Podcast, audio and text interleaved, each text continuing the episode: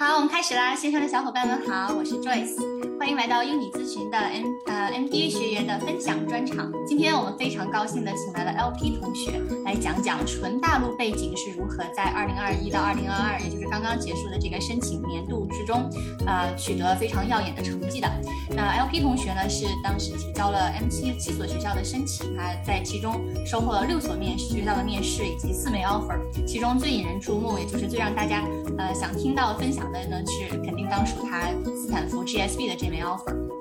那么 LP 同学他为人非常的谦虚低调，工作呢也非常的繁忙，所以 LP 非常的感谢你今天抽时间来跟大家做分享。啊，首先呢，我想先来为你做一下简单的介绍，然后呢，为了保护学员的隐私，我们就模糊处理了你的呃具体的学校以及工作单位。啊，所以呢，就今天就开始了。LP 同学是国内。九八五的本科，呃，但是呢，并非我们经常说的啊，那个那四所清北复交，呃，然后呢，他是学人文专业的，毕业之后呢，在国内的一家泰克公司啊工作大概有六年多的时间，后来决定出国深造，所以今天呢，我们就来采访他一下。首先，我们想先听听他讲讲，说，哎，LP，你当时为什么选择要要决定申请 MBA？Hello，Hello，大家好。嗯，因为我还是在职状态，所以就不开摄像头了，不好意思啊。虽然我发现这里能看得到我的照片，OK，呃，好，对，我想说一下我自己申请 MBA 的原因吧。其实我一直是蛮纠结的，然后一直在申请的过程中，即使拿到了 offer，也还是有点纠结要不要去的。呃，因为客观来说，我现在在国内的互联网大厂嘛，我的工资其实已经是挺高了，有可能去读完一个 MBA 之后。我的短期收益，比如说读完的这个工资，很可能是不会比读之前要高的。对，嗯，但最终我觉得它给我的价值是能够给我增加更多的可能性。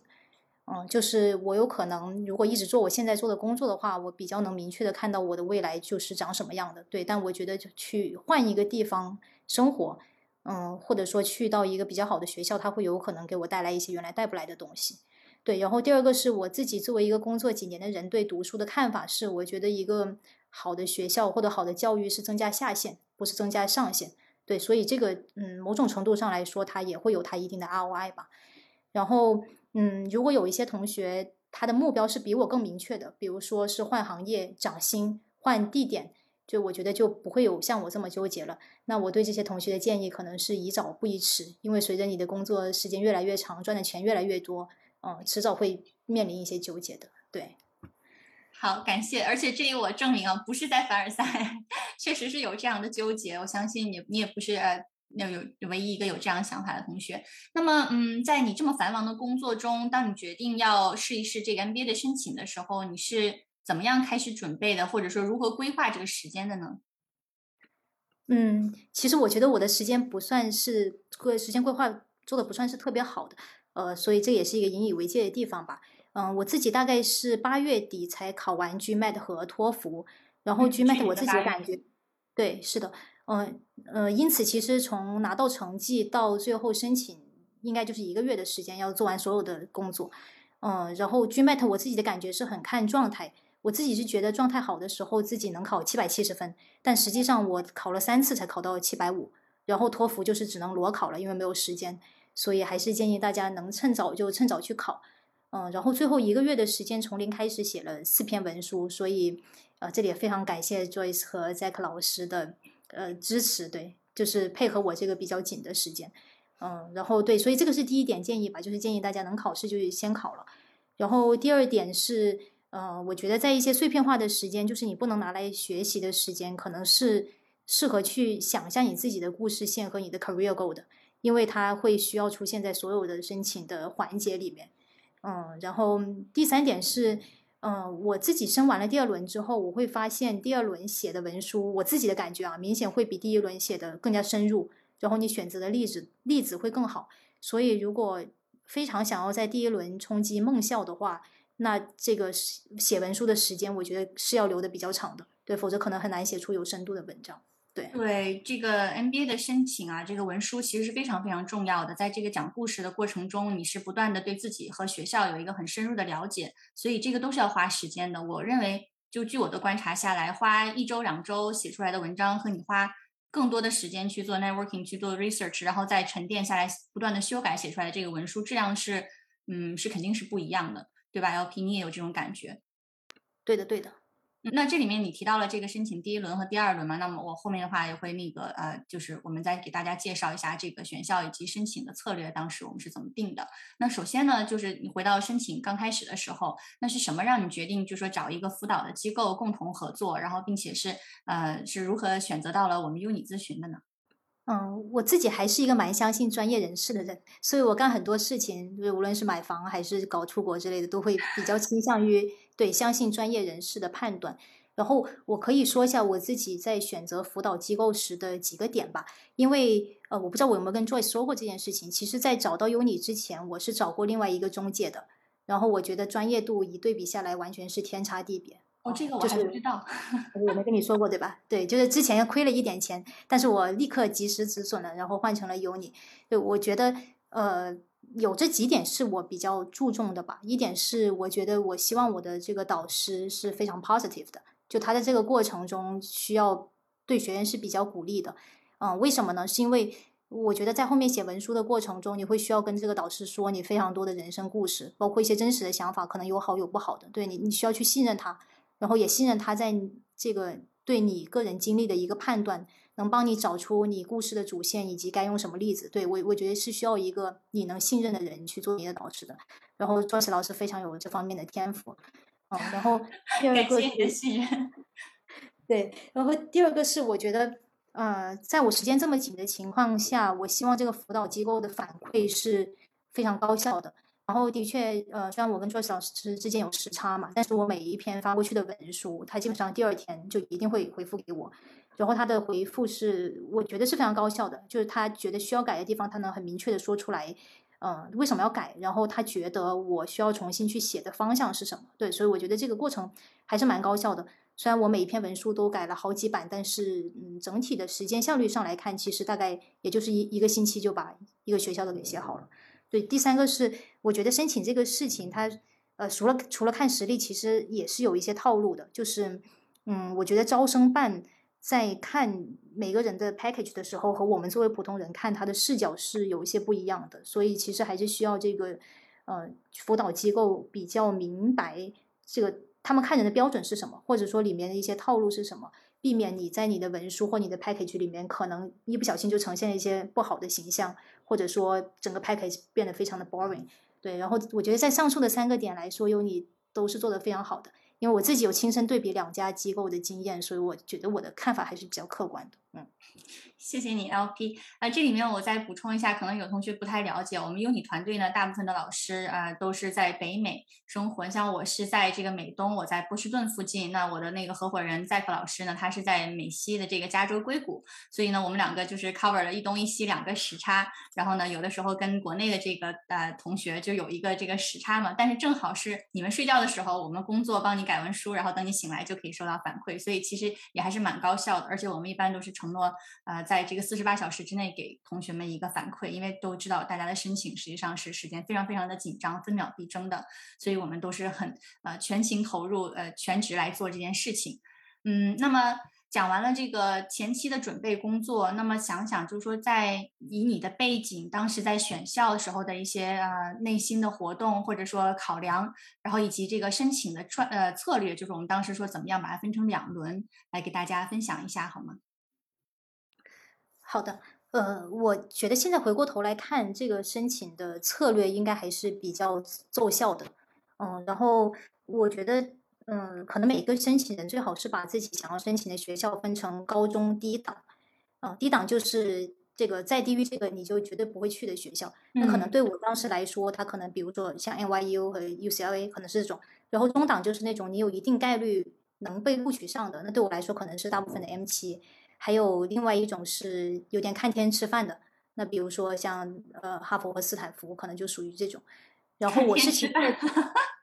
对客观来说，我觉得是有点看天吃饭。然后呃，在第一轮其实我是申请的全都是中间的这一档，就是有一定概率录上的，就是 Kellogg、CBS、MIT 和 Haas，呃 Berkeley Haas，其实申请了这几所。呃，如果时间充裕的话，可能再加一个保底学校也可以。但是因为我当时没有时间了，所以就是这个 M 七的四 M 七属于中档的四所吧，嗯，然后我觉得在 R 一就第一轮去申请这个的好处是你可以进可攻退可守。如果第一轮全军覆没了，那可能我就要往下去挪到我低档的学校。如果第一轮已经录上了我觉得愿意去的学校，那下一轮我就可以考虑申请哈佛和斯坦福。对，所以我觉得这个安排还是比较好的。嗯，然后可能其他需要注意一下的事情，一个是像刚才说的，就是在 Round One 到底要不要申请自己的梦校，比如说 HBS 啊、GSB 或者别的你更想去的学校。我觉得取决于你觉得自己的准备工作做得好不好。如果你认为准备已经非常充分了，你的文书也没有可以再优化的地方了，那申请在 R 一申请可能它的概率会增大一点，否则的话，那还是放在 R 二比较好。嗯，然后其他的可能就是，比如说有一些学校有这种 ED 轮的，像 CBS 呢，就是需要提早申请。嗯嗯，然后我个人的话，可能还有一个稍微有点特殊的地方是，嗯，我其实一开始在选学校的时候没有考虑 Wharton、CBS 和 Kellogg，因为在我可能有 bias 的认知里面，我觉得前面两个比较偏金融，然后 Kellogg 就是 marketing 比较好嘛，其实跟我的方向和兴趣也不是很 match。我自己可能因为做。做科技行业还是更倾向于 h a r s 和 UCLA，但是 Joyce 问了我一个问题，说如果你升上了 Water，你还会去 UCLA 吗？然后我想了想，说好像也对哦，对，所以我觉得就是本来可选的学校也不是很多，所以有时候在申申请，特别在第第第一轮的时候，我觉得可以稍微放下一些偏见，去申一些比较 prestige 的学校吧。你说的这一点很对，就很多同学都说，哎呀，这个学校是金融学校，那个学校是 marketing 学校。但实际上，我就跟他们说，这些世界顶级的名校啊，它其实都是全能的，只不过就是它可能 finance 就是历史更悠久，大家认为它更强一些，有一些很出名的教授，但并不代表它在其他地方的就业以及教学是比什么学校差一等的。所以我觉得大家在选校的时候，真的应该多做好这个 research，然后去更多的了解学校，给学校和给自己一个更更全面的机会。那第一轮是这些，然后我们当时是拿到了，呃，Has 有面试，然后，嗯，呃，CBS 是拿到了 offer，然后还有 Kellogg 也是拿到了 offer，好像 CBS 还给了奖学金，对吧？对，给了一小点钱，给了一小点钱，他还比较抠的。然后还有，哎，还说了哪还有哪个来着？好像 Kellogg，Kellogg，哎，Kellogg 也拿到了，对。然后 MIT 无面具了。对，MIT 是唯一一个 在 M 七这七所学校里面没有面试就给拒了，他就是一直很任性。所以我就跟大家说啊，就不是说，哎呀，我觉得我背景好，我就一定就能所向披靡，就是所有的学校都会就是青睐我。每个学校他喜欢的这个风格，以及他当年就是跟你竞争的人，以及就是呃可能恰巧看你文书的这个呃录取的这个招生官，他就很多很多的因素在里面，当然还有一点点的这个 luck。所以并不是说你是。能拿到哈佛、斯坦福的这个呃面试，就一定能拿到所有的面试。这个游戏规则不是这样的。那后来我们就第二轮呢，再讲讲第二轮我们申请的这个那个学校的呃情况。对，其实嗯第一轮申完了之后，因为有了 CBS 和 Kellogg 嘛，所以嗯想要冲刺的就是比这两所学校更好的。因此第二轮的选择就是呃我想想哦，哈佛、斯坦福，嗯呃 Booth 还有啥来着？哦还有 Wharton，嗯。对，是的，就只选了这几所学校，嗯，但像刚才说的，如果第一轮的效果不好的话，那我可能就会改去申请，比如说 N M N Y U 啊，或 U C L A，再加一点别的。对，嗯，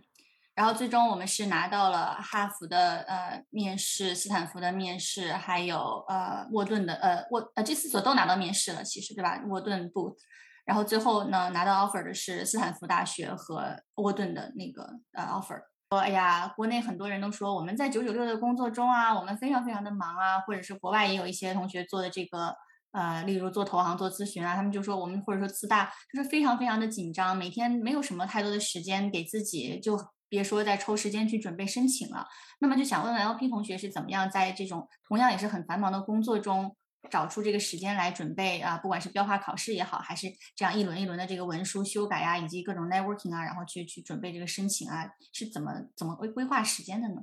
首先可能是需要少睡一点觉，因为我是一个需要睡很多觉的人，但是可能在那段时间每天大概睡五六个小时吧，啊，对对我来说已经算比较少了，对于某些人来说可能还可以。嗯，然后我觉得比较关键的一点是需要留出足够多的时间让老师改和反馈，包括你的辅导老师，可能之后还要包括语法老师什么的。嗯，对，所以我觉得勤快的写文书应该是最重要的事情，比别的都重要。就是你有 idea 的时候，就赶快把它写下来啊，然后争取能够多改几稿。就这个是第一点，就是这个拖到后面的话，呃，可能对你能收到老师的反馈就没有这么多了。那你可能最后上交的文书就是一篇，呃，你觉得不是百分之百有自信的文书。嗯，对。然后第二个有是刚才也提到了，就是碎片化的时间，我觉得也蛮重要的。就多想一下自己的人生有些什么可以说的故事和例子，还有你的 career goal 是不是能够，嗯，是不是 make sense 的？这个地方其实也是需要 polish 的。即使你很知道你自己未来想做什么事情。对，这也是碎片时间可以做的。然后第三个是，可能对英语，呃，比如说没有百分之百自信的同学来说，也是可以提前的多练一下吧。比如说，我会建议可能去 YouTube 上看，搜一下那个 HBS Mock Interview 的视频，嗯，你就会知道一个好的答案是怎么样的。它需要充满自信、简练、直接啊，然后又有信息量，呃，这些。我觉得甚至不是英语特别，就是英语特别好的同学也不一定能够对完美的符合刚才说的四点。对，所以我觉得提前多看一下，然后有空的时候想一下你自己的回答，嗯，可能也是比较重要的。特别是对，就像刚才说的英语没有达到 native speaker 或者没有很自信的同学来说，嗯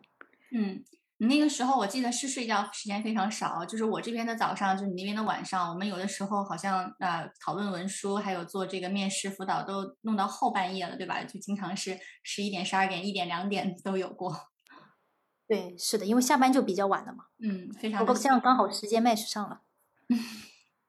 是的，然后这个文书呢，确实是需要不断的 push，不断的去梳理的。呃，还有这个职业目标，我记得当时虽然你已经有一个呃。比较就是嗯具体的，就说我毕业之后，或者说那个十年以后想做什么，但是我们后来还是不断的 push 把它变得更加具象化，然后做了一些 pressure testing 啊，然后说哎那这个你去跟谁谁谁聊啊，然后去怎么样去了解，能把这个目标写得更加有说服力一些，对吧？呃，然后我记得我们当时在这个梳理人生故事的时候，也是在你提供的原始材料之外，又 push 出了一些新的小的细节，然后这个在这个 HBS 的面试中。好像面试官还特意提了，就是说读了你的材料，然后就对于某一个地方是非常非常的印象深刻的。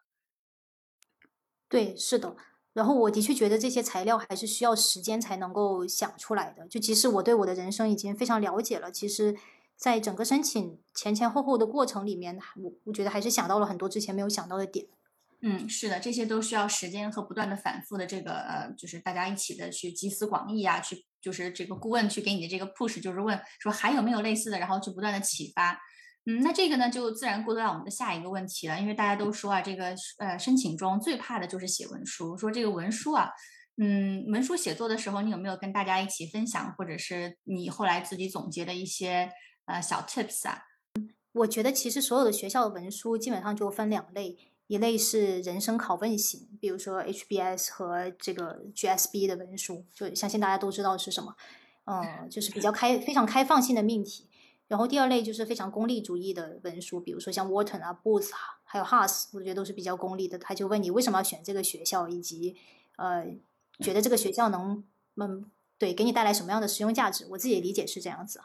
嗯，然后我先说一下这种开放式人生拷问的命题吧。我自己的理解是，其实 A O 想要从你这个开放的命题里看到一个清晰的候选人的选形象。就每个人的人生一定会做很多选择，从你参加什么课外活动，到上什么大学，找什么工作，为什么读 M B A，读完 M B A 想干嘛？呃，事实上很多人是不一定能够想得明白的，包括我也是。但是我觉得在文书里，你选取的大小事例最好都能共同体现出来你这个人一个特定的 brand image。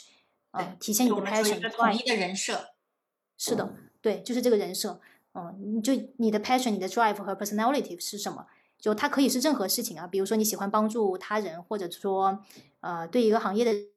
热爱，还是说家庭、艺术、运动，或者说你有好奇心啊，你喜欢挑战自己，这些任何命题其实都可以，但是还是最好有一个很明显的主线。然后我认认为这个主线是能用在所有学校的申请里的，包括你的文书和 career goal。所以一定要选好这个主线，然后，呃，我在这里也是特意特别明谢一下 Joyce 和 Zack 老师，呃，我觉得还是引导我找到了认为能代表我自己的那个词吧，我觉得这个是蛮重要的。然后你选好了这个主线之后，就是要在文书里体现你的亮点了。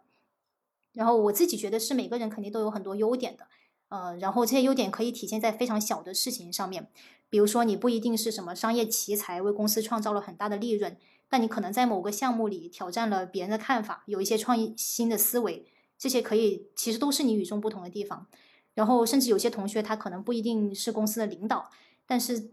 嗯，你在跟你同事的合作里面，在没有领导实权的情况下，能管理好你的同事们，让这个项目顺利的实施，这些也都是你领导力的体现。甚至说你这个人坚持长跑很多年，那你的坚持可能也会体现在工作里等等。对，说这些例子，其实是想说明每个人都有很多优点的，然后他这个优点不需要是什么石破天惊的事情才能够体现出来啊。因此，就我觉得这个人设的寻找和这个例子的匹配是可以多花一点时间想一想的。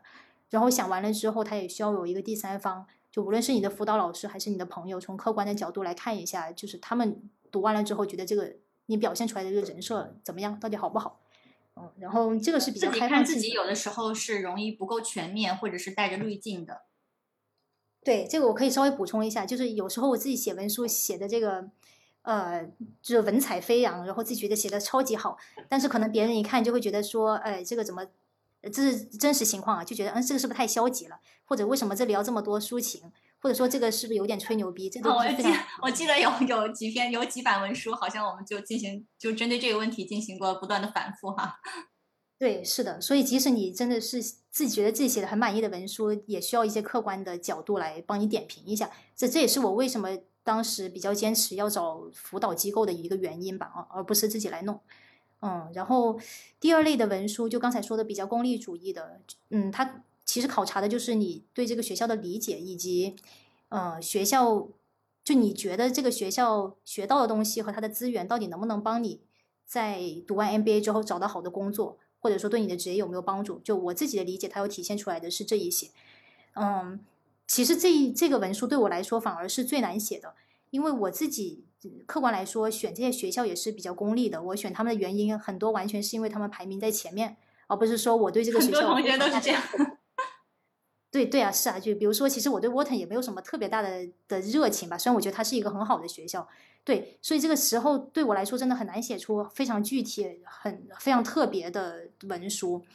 嗯，那因此这里还也还是建议大家多花点时间，无论通过官网还是 networking，还是各种各样的渠道去了解 MBA 项目都有什么资源。实际上是有非常非常多资源的。然后我相信大家都希望自己的文书里面能写到一些稍微特别一点的和具体一点的事情，而不是所有人都在写的那些。嗯，对。然后总结一下我的建议的话，就是，嗯，我觉得首先每个人要有一个主线的人设，然后，嗯，在挖掘你自己的优点的时候，可以对自己更加有自信一点。嗯，另外，嗯，可能还有一个小建议是，文书里面能写的东西肯定是比较少的。嗯，你觉得你还有一些比较重要的或者 MBA 比较在乎的品质，比如说 social impact 或者 leadership 之类的，如果它没有办法在你的文书体现出来，其实你可以用推荐信简历或者说 optional essay 之类的来体现。啊，最最终呈现出来综合的这个 package，你是一个，嗯，你想呈现出来的比较优秀的形象，那就可以了。对。嗯，这里面我再补充一下，我觉得你已经说的非常非常全面，非常好了。想 想来你在写文书这个这两轮的这个洗礼中，也是就是总找到了这个写文书的精髓。嗯，那么很多同学如果不是很了解 MBA 这个申请规则的话呢，它其实就是在录取官这儿或者在招生官这儿，它是一个 holistic review，也就是说它看的是你整体的 package。那很多人就问我说，哎，推荐信重不重要？简历重不重要？或者说申请表重不重要？那我都跟他说，我说这些。都很重要，因为招生官都要看的，对吧？不是说你某一个东西写的非常非常的好，然后就一定能让你就是得到录取或者得到面试，也不是说每一个地方可能你觉得不够强，然后就一定怎么样就不行。它是一个整体的过程，它是互相互补，然后呢又互相来。突出的这样的一个嗯嗯一个作用吧，所以呢，我就说呃，我的这个在辅导的时候，我就坚信的这样的一个标准，就是我们尽我们最大的努力，把能做好的地方都做到它的最好，那这样我们就没有遗憾了。所以就是这个申请的各个部分以及这种各种情况的文书，呃，就是这个一呃 LP 同学说的这个人设，我们要把它嗯，就是尽可能 push 的很全面，然后呢，把它做到我们觉得自己最满意、没有遗憾的程度。所以很很搞笑，你你觉得最难写的文书，反而不是像 GSB 那种灵魂拷问的，而是这种 Y School 的文书。那 Y School 的文书要写好的话，就是要做大量的 networking。呃，network 对 networking 如果有呃疑问或者说就不是很了解具体怎么做的同学呢，也欢迎关注我们的这个公众号“优你咨询”，上面也有很多关于 networking 的文章，或者去我的频道上面也有专门的一堂呃曾经我做过的公开课，给大家讲 networking 怎么做。那么呃回过头来看这个过去的几个月的这个申请啊，从写文书啊，去学校准备啊，到面试，嗯，LP 你觉得这个申请中你得到最大的收获是什么？嗯，我觉得我个人的回答可能会和其他的人有点不一样。我觉得对我来说是自信心吧。呃，对，虽然本来也挺有自信的。呃，对，就像就是刚才其实前面介绍的，我觉得看我的综合背景，在所有的申请人里边，应该就算是比较正常的，甚至可能不是特别有优势的。啊，比如说我的本科也不是什么藤校清北的，然后英语也肯定远远不是 native speaker 的水平，也不是什么商业句子吧。但是我觉得自己在申请的过程中，无论是考 GMAT 也好，还是写文书也好，还是用英语面试也好，都会让我觉得我是能做好的。然后我已经做的比很多人好了。然后抛开这些硬指标，我也发现我自己身上还是会有一些特别的和闪光的地方。然后我自己觉得大家会去申请 MBA，特别是 S 十六的 MBA，肯定是有很多很优秀的地方的。对，然后嗯，所以我觉得这几个月的申请也是让你去回顾自己。的地方，然后对自己更加有自信的过程吧。呃，包括到申请到后面，我的心态就已经很平和了。呃，比如申请完第一轮之后，我就觉得，如果我即使被 HBS 拒了，实际上也拒了，但并不说明我配不上他，可能只是说明我们某个地方不够 match。风格对风格不一样，或者说我觉得他可能也看到了这个 GSP 可能更适合你。对，就嗯，我就觉得说，大家可能在这个过程里面，不管他你可能这个结果有好有坏，还是。嗯，对自己需要更有自信，这个也能帮助你在写文书的时候去发掘你生命里面想跟大家阐述的故事，以及嗯非常自信的告诉这个 A O 你的这个 career goal 是可以实现的嗯，然后它是一个比较有价值的 career goal。对，你确实非常平静了，而且你本身就是很 chill 的那种性格的呃。我记得第二轮那个成绩出来的时候，呃，斯坦福发榜那天。我还是挺挺紧张激动的，然后我就问你，我说怎么样怎么样，然后你说有 offer。